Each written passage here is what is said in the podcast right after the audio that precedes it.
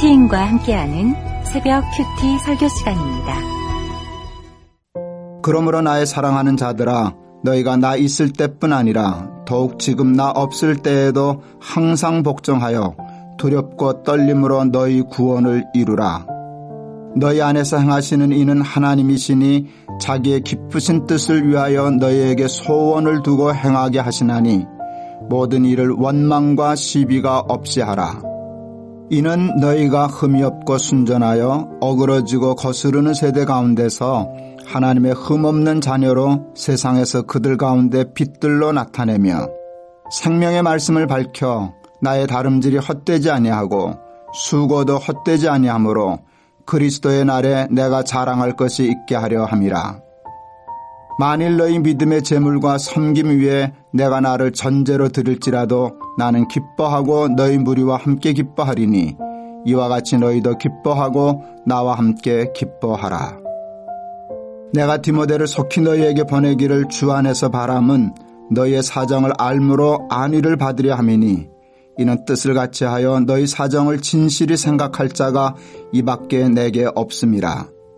그들이 다 자기 일을 구하고 그리스도 예수의 일을 구하지 아니하되 디모데의 연단을 너희가 안하니 자식이 아버지에게 함같이 나와 함께 복음을 위하여 수고하였느니라.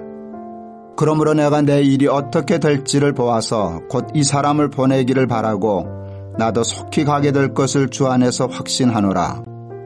그러나 에바 브로디도를 너희에게 보내는 것이 필요한 줄로 생각하노니 그는 나의 형제요 함께 수고하고 함께 군사된 자요 너희 사자로 내가 쓸 것을 돕는 자라.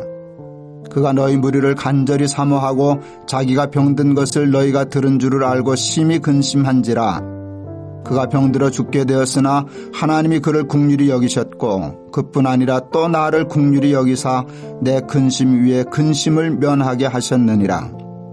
그러므로 내가 더욱 급히 그를 보낸 것은 너희로 그를 다시 보고 기뻐하게 하며 내 근심도 덜려 함이니라.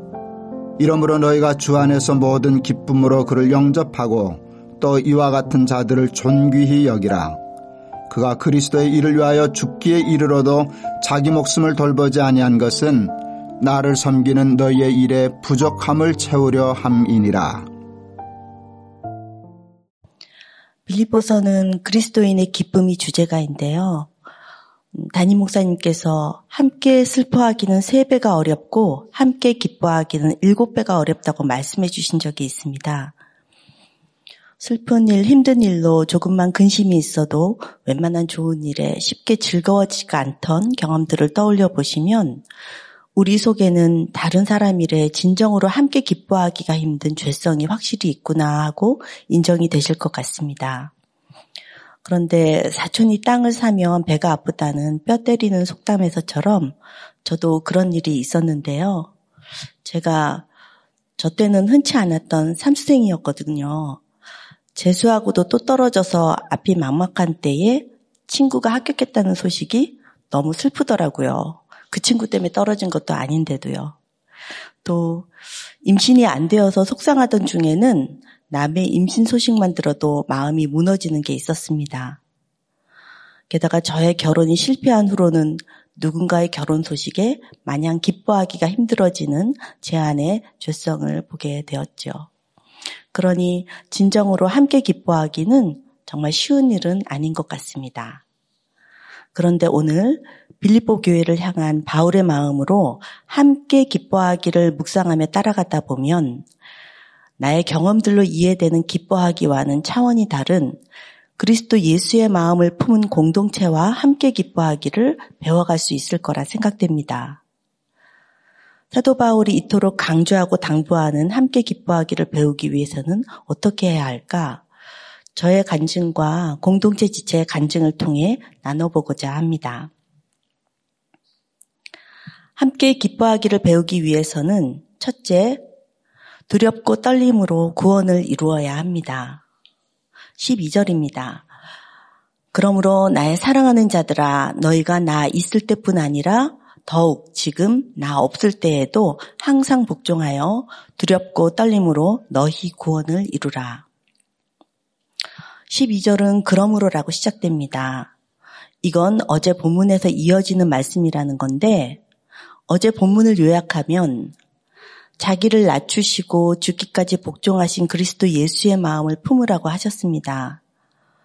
예수님이 죽기까지 복종하셨기에 하나님은 그를 높이셨고 하늘에 있는 자들, 땅 아래에 있는 자들로 모든 무릎을 예수의 이름에 꿇게 하셨고 모든 입으로 예수 그리스도를 주라 시인하여 하나님 아버지께 영광 돌리게 하셨다고 했습니다. 그렇기 때문에 그러므로 우리에게도 항상 복종하라고 하십니다. 하나님과 동등한 본체이신 예수님이 복종하셨으니 복종하라고요.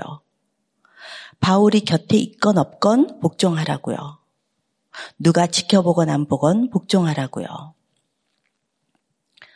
어느 드라마 명대사처럼 이미 빌리보서 1장에서 내 안에 너 있다 고 하는 바울의 뜨거운 사랑 고백을 받은 빌리보 교인들이지 않습니까?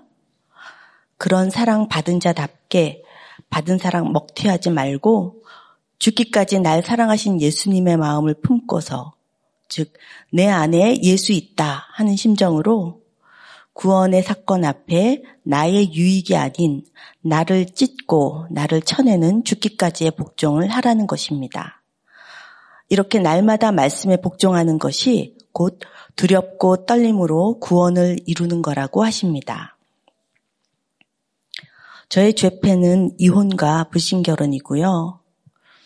말하기 부끄러운 한 가지가 더 있는데 결혼하기 전에 행한 불륜입니다. 늘 다투시던 부모 밑에서 다섯 남매 중 셋째로 별 존재감 없이 자라온 저는 저를 특별한 존재로 대해주는 유부남의 관심과 애정을 받으며 선을 넘는 관계까지 갔었습니다. 이를 감추고 10년지기 친구와 결혼을 하였고 당연히 생길 줄 알았던 아이가 임신이 안 되는 4년의 기간 동안 시어머님과 신의 가족을 섬기며 혼자 눈물 지었었습니다. 5년 차에 들어서 임신이 되었다가 곧장 유산이 되었고 그즈음 다른 여자에게 마음을 빼앗겨 나의 짓눌림, 나의 상실감을 돌아봐 주지 않는 남편을 원망하며 이혼으로 치달았습니다.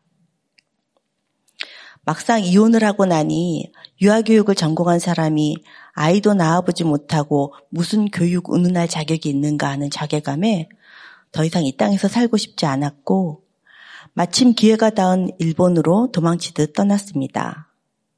여기까지는 교회를 다녔어도 말씀의 하나님을 알지 못하여 나를 찢고 나를 쳐내는 죽기까지의 복종을 전혀 생각하지 못하고 그저 세속사로 살아가던 저의 민낯입니다. 이제 말씀을 들은 자로서 돌이켜 생각해 보면 마땅히 쳐냈어야 할 유부남과의 만남에서는 내가 주목받을 만한 사람이고 내가 사랑받을 만한 사람인가 싶은 대접을 해주니 그 우월감과 만족감을 찢어내지 못했던 것이었습니다. 또 결혼을 통해서는 그 누구도 끊을 수 없는 친밀한 관계, 자녀와의 만남을 기대했다가 그 예상과 기대가 깨지고 아이도 안 생기고 남편의 배신을 알아버렸을 때가 오히려 나의 불륜, 나의 배신을 회개할 기회였는데 내가 이렇게 살 사람이 아니야 하면서 남편의 바람을 이혼의 핑계거리로 삼고 남편과 가족들의 마음을 찢어놓았던 것임을 알게 되었습니다. 영원히 살 것처럼 하고 도망쳐간 그곳에서 딱 1년 만에 돌아오게 된 것은 지인을 통해 받게 된 담임 목사님의 날마다 큐티하는 여자 책 덕분입니다. 38 되도록 처음 들어본 구속사의 명언, 인생의 목적은 행복이 아니라 거룩입니다가 저를 뒤흔들어 놓았습니다. 부모님을 보면서 결혼의 실상이 전쟁과 냉전임을 보며 자랐기에 결혼은 미친 짓이라고 생각했음에도 이 세상 가장 안정된 관계, 행복한 관계는 아이와의 관계라고 생각되니 그 미친 짓 같던 결혼을 했던 것인데 행복의 아이콘인 아이가 안 생기니 이혼을 택하였고 그리고 또 누군가를 만나도 아이가 안 생길까봐 진도를 못 나가니 정말 끝도 없이 행복을 쫓아도 행복할 수 없는 행복을 목적으로 둔 것 자체가 잘못된 인생 목적인 것이 인정이 되었습니다. 그럼 인생의 목적을 거룩으로 둔다면 살아온 나날 중 그나마 남을 위해 희생적으로 보낸 거룩한 시간은 결혼 5년뿐이었음이 깨달아지면서 나의 이혼은 잘못한 것이로구나 인정하게 되었습니다. 회계의 영에 이끌려 그곳에서의 불신 교제를 접고 돌아온 것이 2003년 9월이었고 우리들 교회가 막 세워져 있었습니다. 13절부터 16절입니다. 너희 안에서 행하시더니는 하나님이시니 자기의 기쁘신 뜻을 위하여 너희에게 소원을 두고 행하게 하시나니 모든 일을 원망과 시비가 없이 하라. 이는 너희가 흠이 없고 순전하여 어그러지고 거스르는 세대 가운데서 하나님의 흠 없는 자녀로 세상에서 그들 가운데 빛들로 나타내며 생명의 말씀을 밝혀 나의 다름질이 헛되지 아니하고 수고도 헛되지 아니하므로 그리스도의 날에 내가 자랑할 것이 있게 하려 함이라. 바울은 빌립보 교인들에게 그리스도 예수의 마음을 품고 항상 복종하라고 명하면서도 항상도 안 되고 복종도 잘 안 될 지체들을 생각하며 너희의 행실로는 어려운 줄 내가 잘 안다 하고 하시듯이 너희 안에 품은 예수님, 곧 하나님이 너희에게 소원을 두고 행하게 하실 거다라고 말씀해 주십니다. 너무 안심이 되고 든든한 말씀이십니다. 일본에서 돌아와 진로를 정하지 못하고 파킨슨씨 병으로 앓고 있는 아버지를 엄마와 함께 간병하면서 2년 정도의 시간을 보내게 되었는데 지금 생각해 보면 그 시간은 주님과의 관계가 회복되고 예배가 회복되고 양육을 받고 공동체에 뿌리 내리게 되는 매우 중요한 세팅이 되는 시간이었습니다. 직업을 구하고 있던 어느 날은 목자님께 제주도에 있는 어느 대학 부설 유치원 원감 자리가 났다는데 제가 지원해야 될까요? 말아야 될까요? 물으니 하나님께 물으라고 하시고 공예배에서 응답해 주신다고 하시는 거예요. 그리고 공예배는 주일 예배, 수요 예배, 목장 예배라고 하시고요. 그때부터 수요 예배까지 다니면서 모든 공예배에 참석하게 되었고 물을 거리가 있으니 말씀을 더 귀 기울여 듣게 되었으며 또 그렇게 해서 들은 말씀이 지원을 하라는 것인지 말라는 것인지 제가 잘 못 알아들으니 다른 사람들이 말씀을 구속사로 해석하는 것에 대해서 부러움과 신기함이 들면서 말씀 묵상의 마음이 더욱 기울어지게 되었습니다. 두렵고 떨림으로 구원을 이루라 해서 구원을 이루라의 원어는 카테르 가조마이라고 하는데 이는 완성될 때까지 지속적으로 노력하라는 뜻이라고 합니다. 예수님을 믿고 죄인인 것을 인정함으로 칭의를 얻는 구원을 얻었으면 이제 거룩한 백성으로 칭함받은 자답게 실천적으로 살아내야 하는 성화의 구원 단계로 나아가야 한다는 것이지요. 제게도 칭의에서 성화로 나아가며 계속 구원을 이루어 주시는 날들이 있었는데요. 1대1 양육을 받으면서는 중독은 아니었지만 소소히 즐기고 있던 맥주를 단번에 끊게 해주시는 신기한 경험을 주셨었고요. 중보기도학교를 마치고서는 드디어 직장에 대한 콜을 받게 해주셨습니다. 서류를 넣고 확정을 기다리는 중에 어쩌면 마지막 테스트 같은 지점이 있었는데요. 2005년 5월 20일 신명기 15장의 큐티로 뜻하지 않게 전 남편에 대한 회개를 낱낱이 하게 하셨고 눈물 어린 기도가 끝나자마자 세장가 간 전 남편에게서 전화를 받게 되었습니다. 그리고 그 일로 시어머님과 신우이 가족이 함께 살고 있는 집에 찾아가 무릎을 꿇고 정식으로 이혼에 대한 사죄를 하게 되었습니다. 그 당시 회개는 했다고 하면서도 시댁을 찾아갈 엄두를 못 내던 저였었는데 하나님이 자기의 기쁘신 뜻을 위하여 제게 소원을 두고 행하신 일이었다고 믿습니다. 구원받은 새 인생을 살라고 새 직장으로 나아가기 전에 모든 일을 원망과 시비가 없도록 하기 위하여 매칭 관계를 풀 기회를 주신 것이었습니다. 이 기회를 놓치지 않았기에 원장으로 통과된 확정도 받을 수 있었다고 생각하지만 더 좋은 것은 그 후로도 시어머님과 신우이 가족과 정기적으로 만나고 안부를 물으며 그 가정에 구원을 전하는 사이로 지내올 수 있었던 점입니다. 그렇게 얻은 직장이 어린이집이기 때문에 음, 이혼도 하고 아이도 없는 저는 이력 이 처음부터 흠이 있는 이력일 수밖에 없었습니다. 그런데 거기에 더해서 2008년 6월 강대상 위에서 여자 집사로서는 처음으로 불륜의 간증을 하게 되었습니다. 개인적으로도 부끄럽고 두려운 고백이었지만 도덕성을 중요시하는 공기관의 장으로서는 너무나 흠이 될 이력이어서 직장에서 잘릴 각오까지 한 고백이었습니다. 그렇지만 주님은 자기 죄를 깨닫고 고백하는 자를 오히려 흠이 없다 해주시는 듯이 간증으로 인하여 불이익 당하는 일은 없도록 해주셨습니다. 그렇게 감춰주시고 보호해주시는 은혜를 입었기에 새로 만나는 지체마다 부끄러운 죄 고백을 당당히 할 수 있었고 부모 학교, 아버지 학교, 목회자 세미나, 큐티인 간증자로 부르심을 입을 때마다 어그러지고 거스르는 세대 가운데서 하나님의 흠 없는 자녀로 나타내는 역할을 기쁘게 감당하게 되었습니다.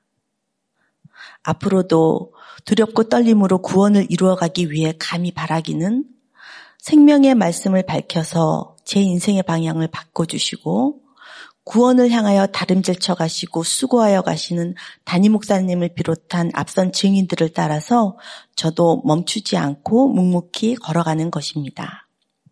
저의 죄와 흠을 드러내 보임으로써 구경거리가 제대로 되어서 언젠가 영화롭게 해주시는 날에 예수님과 앞선 증인들에게 칭찬도 받고 자랑거리도 되기를 원하고 소망합니다. 적용 질문 드리겠습니다. 가리고 싶은 흠이 있으십니까? 흠을 드러낼 때 오히려 흠이 없다 해주시는 주님을 믿으십니까?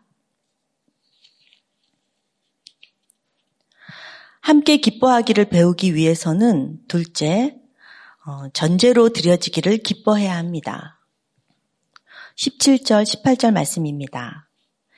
만일 너희 믿음의 재물과 섬김 위에 내가 나를 전제로 드릴지라도 나는 기뻐하고 너희 무리와 함께 기뻐하리니 이와 같이 너희도 기뻐하고 나와 함께 기뻐하라. 전제는 관제라고도 하는데 제사의 관습에서 포도주를 재물에 붓는 행위를 말합니다. 포도주는 재물 위에 부어진 후 향기만 남고 수증기가 되어 사라져버리기 때문에 재물이 하나님이 흠양하실 만한 향기로운 제사가 되도록 하는 보조적인 역할이라고도 할 수 있습니다. 그러니 사도 바울이 자신이 전제가 될지라도 기쁘다고 하는 것은 빌립보 교인들의 믿음이 자라고 섬김이 풍성해지는 데 보탬이 된다면 자신이 죽어도 여한이 없고 그 자체로 너무 기쁘게 한량 없다는 표현입니다. 사랑하는, 사랑하는 사람을 위해서라면 죽어도 아깝지 않다고 찐 사랑을 드러내시면서 나를 찢고 나를 쳐내는 죽기까지의 복종을 믿음의 지체들을 위해 하는 것이 정말 기쁘고 이거야말로 함께 기뻐하게 되는 비결이라고 알려주십니다.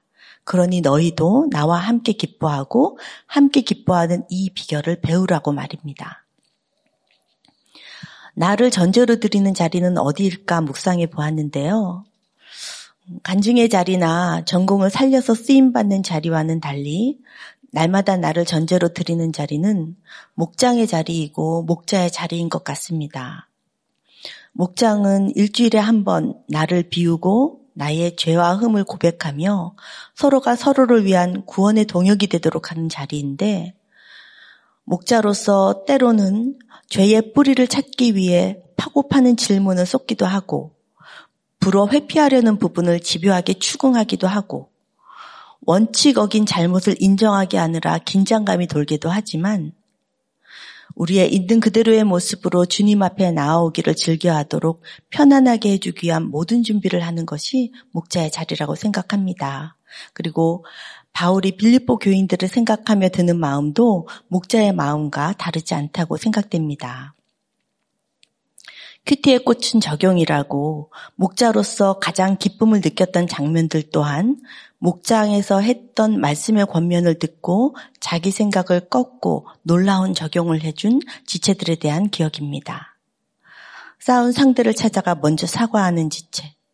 억울한 일을 당했음에도 자기 죄를 찾아 회개하는 지체. 크리스찬이란 이름 때문에 과감히 손해보기로 결단하는 지체. 세상 어디서도 말 못할 수치의 일을 꺼내놓는 지체들 말입니다.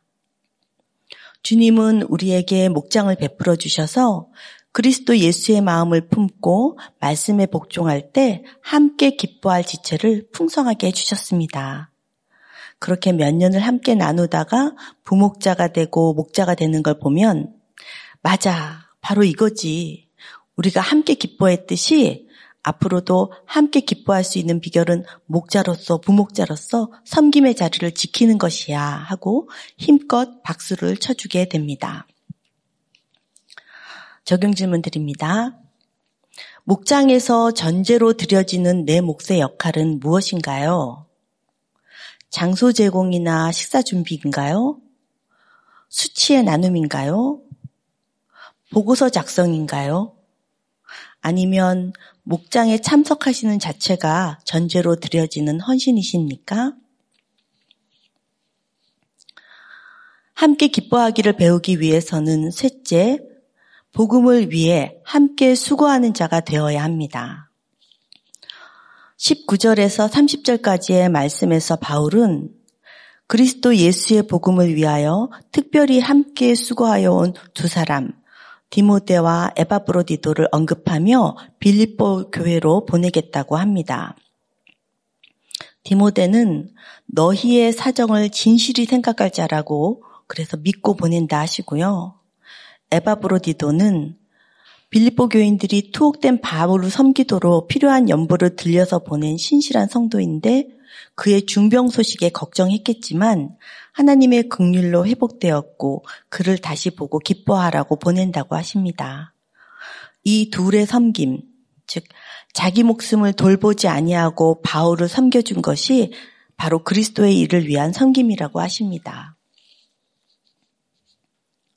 저희 평원 안에 남편의 중병으로 작년부터 올 한 해 내내 특별한 기도 제목이 되셨던 한 집사님이 계신데요. 지난주 류이큐 목사님 새벽 설교에서 말씀해 주신 것처럼 11월 말에 남편분은 이 땅에 수고를 마치고 소천하셨습니다. 힘이 있고 건강할 동안에는 거절하고 불편해하던 복음이 한 사람의 마지막 때에 온 영혼에 확실하게 울려 퍼지도록 큐티로 곁을 지키며 수고하신 아내 집사님의 간증을 제가 대신 전해드리려고 합니다. 재혼이었던 남편과 초혼인 저는 각각 55세, 45세에 만났는데 함께 다닐 교회로 우리들 교회에 등록하고 남편이 속해 있던 부부 목장과 제가 속해 있던 여자 목장 식구들의 축하를 받으며 우리들 교회 부목사님의 주례로 결혼했습니다. 남편은 개척교회 목사님이셨던 이모부의 교회에서 대학생 시절 세례 받고 주일학교 교사를 했었다고 하면서도 결혼 후 예배와 목장을 가지 않았고 오히려 교회 가는 저를 핍박했습니다. 제가 교회만 안 다니면 좋겠다고 하면서 여러 가지로 회유와 협박을 했지만 저는 타협하지 않았습니다. 제 믿음이 강해서가 아니라 그 당시 여자 목장 목자님이 남편분 1대1 양육은 받고 결혼했으면 좋겠다며 반대하셨던 말을 듣지 않고 결혼하였기에 마땅히 올 핍박을 받는 중이라 예배까지 타협을 할 수는 없었기 때문입니다. 저는 목장에서 남편의 사업 부진과 결혼 전 몰랐던 남편의 건강 문제, 예배 때문에 핍박받는 문제를 나누면서 우리 부부는 나이 들어 결혼해 원가정에서 독립한 상태고 자녀도 없고 결혼 후 합친 재산도 없으니 조용히 이혼해도 아무에게도 피해가 없다고 제발 이혼을 허락해 달라고 2년간 매주 목자님을 졸라댔습니다. 설교와 큐티 말씀으로 저를 설득하시던 목자님께서 2년쯤 되던 날 똑같이 조르는 저에게 이혼하면 하나님과 상관없이 살겠다는 선포라고 하셨어요. 내 생각으로 살며 여러 가지 시행착오를 해왔던 저는 하나님과 상관없이 사는 삶이 무서워 이혼 생각은 접게 되었고 그 후로 남편을 예배에 데려오기 위해 목자님 처방대로 살게 되었습니다.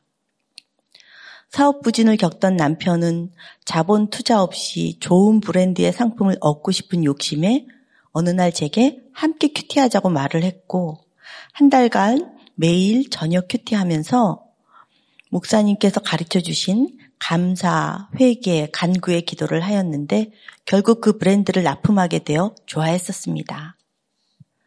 그 후 사업 위기가 왔을 때 다시 제게 큐티하자가 하여 한 달 반쯤 매일 저녁 큐티하다가 믿지 않는 자와 멍해를 같이 매지 말라 하신 말씀으로 동업의 유혹을 뿌리치는 적용을 하니 위기가 기회가 되어 회사가 자리를 잡게 되는 기적을 체험했습니다. 하지만 이렇게 좋아하고 이렇게 기적을 체험한 후에도 예배가 회복되지 않던 남편은 건강 문제가 생기자 2020년 11월 24일 역대상 13장 하나님의 괴가 오베데돔의 집에 들어가는 말씀이 있던 날 다시 목장에 참석하게 되었어요. 코로나 기간이라 줌으로 목장 예배를 드리면서 예배가 회복되기 시작했는데 그전 오프라인 목장에서의 나, 말씀을 듣는 시간에 늘 담배를 피우러 나가던 남편이었지만 이제는 이어폰을 꽂고서 목자님 말씀과 지체의 나눔을 집중해 듣게 되었고 차츰 나눈 질문을 알아듣고 그에 맞는 답을 하고 싶어서 제게 물으며 준비된 나눔을 하기도 하였습니다. 남편은 성인 ADHD로 타인의 말을 잘 못 듣고 잘못 해석하는 성향이 있는데 부부 목장 온라인 예배를 잘 드리며 지내던 어느 날 협력업체 미팅을 다녀온 후 내가 내 말만 하고 다른 사람 말을 안 듣는 사람인 것 같다고 인정하는 말을 해서 신기했어요. 남편은 22년 12월 중순쯤에 당뇨 합병증 때문에 발가락이 괴사되는 사건을 시작으로 23년 1월 심혈관 이식술을 하고 수차례의 발 절단술을 받았으며 지난 11월 28일 소천하기까지 정기적으로 투석을 하면서 어, 내내 투병 생활을 했습니다. 지난 4월 21일 스가랴 9장 둘러 보호해 주신 하나님 말씀으로 큐티를 하던 날 남편은 자꾸 지옥에 가는 꿈을 꾼다고 검은 옷 입은 사람들이 잡으러 오는 꿈을 꾼다고 두려워하며 눈물을 흘렸어요. 당신은 우리 부부를 한 번도 만나보지 못하셨음에도 부부 목장의 모든 집사님들이 남편의 회복을 위한 기도 제목 올릴 때마다 간절히 기도해 주시며 목자님과 건찰님은 자주 전화로 신방을 주시던 때였는데 그날도 권찰님의 신방 전화를 받고 남편의 꿈 이야기를 나누었더니 권찰님께서 구원의 때라고 하시며 코로나 기간이지만 영상으로 신방도 하시니 담당 목사님께 부탁드려 꼭 영 상 신방을 받자고 하셨어요. 4월 23일 스가랴 회복의 약속의 말씀이 있던 날 루이케 목사님께서 영상 신방을 해주셨어요. 목사님께서 하나님께서 천국문 앞으로 부르시면 천국 갈 자신이 있으시냐 물으시니 지금은 자신이 없다고 했어요. 왜 그러시냐 물으시니 자기는 그렇게 열심히 주님을 믿은 사람이 아니라 자신이 없다는 거예요. 목사님께서는 우리는 모두 자격 없는 사람들인데 예수님을 믿기만 하면 천국에 갈 자격을 주시는 것이라고 하셨어요. 남편은 목사님께서 하시는 말씀을 더 잘 듣고 싶어 제게 몸을 일으켜 달라고 하더니 영적 기도를 따라했어요. 그 후 목사님께서 집사님 혹시 하실 말씀 더 있으세요? 물으시니 제가 병원 생활 전과 후에 하나님에 대한 생각이 많이 바뀌었는데 이제 퇴원해도 그 마음이 변치 않았으면 좋겠다 했어요. 남편은 11월 3일 심정지가 와서 코마 상태가 되었는데요. 그 전 50여일 동안 음, 기관 삽입으로 말을 할 수는 없는 상태였지만 제가 남편 간병을 담당했던 금요일 저녁부터 월요일 아침까지는 주일 예배와 담임 목사님의 큐티 노트를 함께 들으면서 큐티를 했습니다.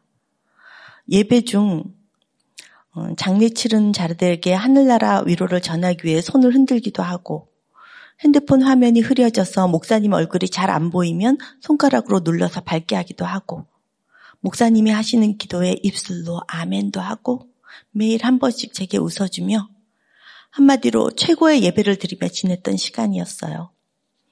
11월 2일 민수기 28장 어, 진정한 안식은 오직 주님께로부터 나온다는 말씀이 있던 날 남편의 의식이 50여일 중 가장 맑았어요. 남편에게는 딸이 하나 있는데 30년 전 이민 가서 외국인이 되어 살고 있었어요. 그 딸에게 아빠의 투병을 알리니 아빠를 사랑한다. 아빠가 전화 통화할 수 있게 회복되면 꼭 통화하고 싶다고 답장이 왔어요. 그 일을 전하니 남편이 너무 좋아하면서 나와서 꼭 통화하기로 손가락 약속을 하고 남편이 두 번 밝게 웃었어요. 11월 28일 히브리서 8장에 우리에게 있는 대제사장 예수의 말씀이 있던 날 남편은 소천했어요. 8장 10절 또 주께서 이르시되 그날 후에 내가 이스라엘 집과 맺을 언약은 이것이니 내 법을 그들의 생각에 두고 그들의 마음에 이것을 기록하리라.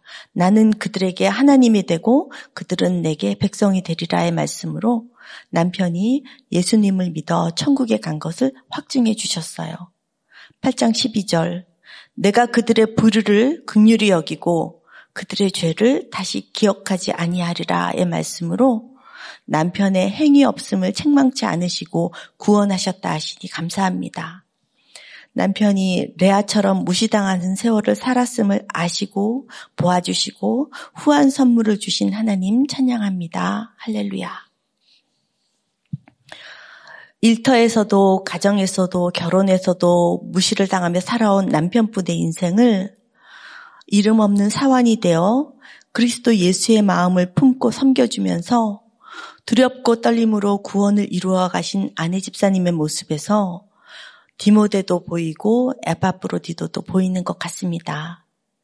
그리고 아내 집사님이 이렇게 구원의 동역자로 굳건히 서게 되기까지 목장 공동체에서 수많은 디모데들, 에바브로디도들의 섬김과 수고 또한 보이는 것 같습니다. 1년이 넘는 기간 동안에 아내 집사님의 사정을 전해 들으면서 남편 집사님이 회복되고 나으리라는 예상과 기대는 점점 허물어졌지만 모든 것을 정확히 예상하시고 가장 선한 기대를 하신 하나님의 구원의 일이 점점 이루어지는 모습이 얼마나 아름다웠는지 모릅니다. 발가락을 잘라내고 또 잘라내고 죽음을 각오한 수술을 하실 때마다 남편 집사님을 위해서도 아내 집사님을 위해서도 대신해 줄 것이 아무것도 없어 기도로 도울 수밖에 없었는데 장례식 날 울려 퍼진 구원의 소식은 너무나 확고했고 이보다 더 큰 기쁨의 환송 자치는 없을 듯 했습니다. 한 영혼의 구원을 도운 아내 집사님 자체가 얼마나 강하고 담대하게 복음의 군사가 되어 있었는지 모릅니다. 구원의 확신이 주는 그 기쁨은 이 세상을 다 얻으신 듯 화냈고 그 확신과 그 미소를 보면서 공동체 안에서 함께한 우리 모두가 정말 많이 함께 기뻐하게 되었습니다. 마지막 적용 질문 드립니다. 손과 발이 가는 적용으로 한 영혼의 복음이 울려 퍼지도록 수고한 적이 있으십니까? 기도드리겠습니다. 하나님 아버지, 죄도 많고 흠도 많은 저의 인생에 말씀으로 찾아와 주셔서 그리스도 예수의 고난에 동참하는 날들 보내게 해주시고 함께 기뻐할 공동체 주심에 감사를 드립니다. 어느 정도 노력해서 원하는 걸 어떤 때에는 나는 이렇게 살 사람이 아니라고 내가 이렇게 살 수는 없다고 하면서 더 사랑받겠다는 욕심으로 불륜의 선을 넘었고 더 높임받겠다는 야망으로 불신결혼도 이혼도 행했던 죄인입니다.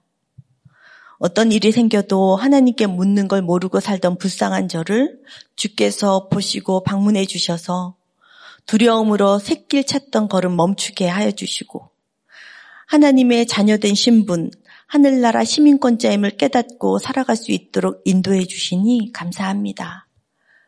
아이가 안 생기는 고난의 문제로 확실한 구원을 허락해 주시고 또 두렵고 떨림으로 날마다 구원을 이루어 가야 할 인생인 걸 알게 해 주심도 너무 감사드립니다.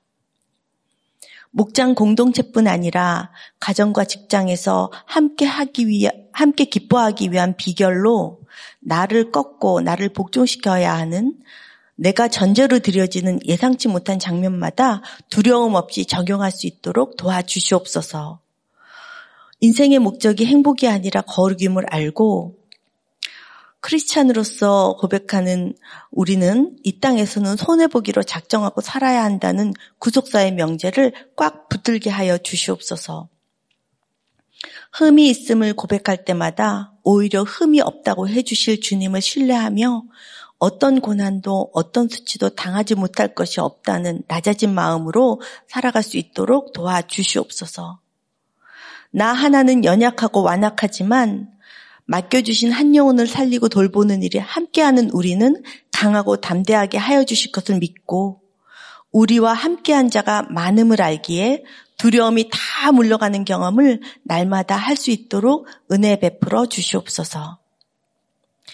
우리들 교회가 대구 광주 채플로 구속사의 복음이 더 확장되어 가는 이때에 두려워하지 말라는 말씀을 주시고 믿는 자와 안 믿는 자와의 전쟁에서 하나님이 전적으로 믿는 우리 편이 되어 주심을 확고히 해 주시니 감사합니다. 인구 절벽의 위기에 선 우리나라를 불쌍히 여겨 주시고 어그러지고 거스르는 세대의 대표 상징인 동성애와 동성혼 합법화 시도들을 막아주시며 태아생명보호법이 속히 제정될 수 있도록 도와주시옵소서. 한 영혼을 애통함으로 바라보는 것이 어떻게 하는 것인지 본이 되어 양육해 주시는 담임 목사님의 영육을 강건케 붙들어 주시옵시고 문서 방송 말씀 사역 위에 기름 부어 주시옵소서. 동역하시는 사역자님들 머리 위에 또 세계 곳곳에서 수고하시고 헌신하시는 선교사님들 위해 동일한 은혜로 덮어 주시옵소서. 이 모든 말씀 공동체와 함께 기뻐하는 비결을 가르쳐 주시고 죽기까지 복종하신 본이 먼저 되어 주신 우리 주 예수 그리스도의 이름으로 기도드리옵나이다. 아멘.